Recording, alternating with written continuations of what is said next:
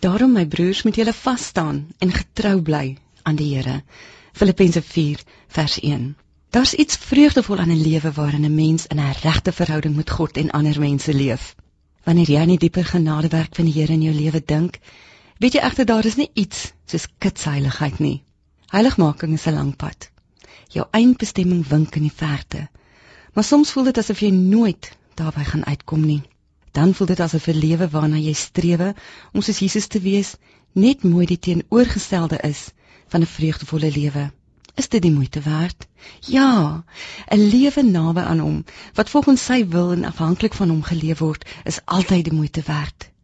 Maar wat beteken dit om met vreugde te streef na heiligmaking? Is dit om eenkant en anders te wees en nie te alledaags nie? Beteken heiligheid dat jy sonder sonde is? Of is heiligmaking dalk om toe te laat dat die Heilige Gees jou so verander dat jy al hoe meer soos Christus word? In ons eie krag is dit nie moontlik om al meer soos Jesus te word nie. God maak ons heilig deur Jesus se kruisdood en die werking van die Heilige Gees. Hoe lewe jy 'n heilige lewe met vreugde in jou hart?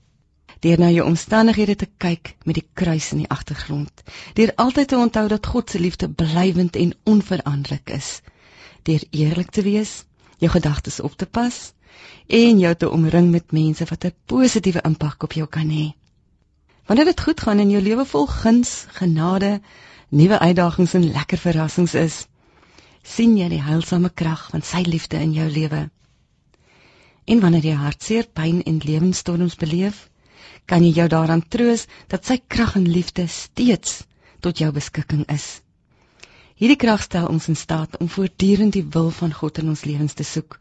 Soms met 'n glimlag om die mond, soms met 'n traan in die oog, maar voortdurend met die wens om 'n rein en 'n heilige hart te bekom. Kom ons bid saam. Vader, ons weet U sal die pad wys en ons help om die ewige vreugde in ons harte te bekom.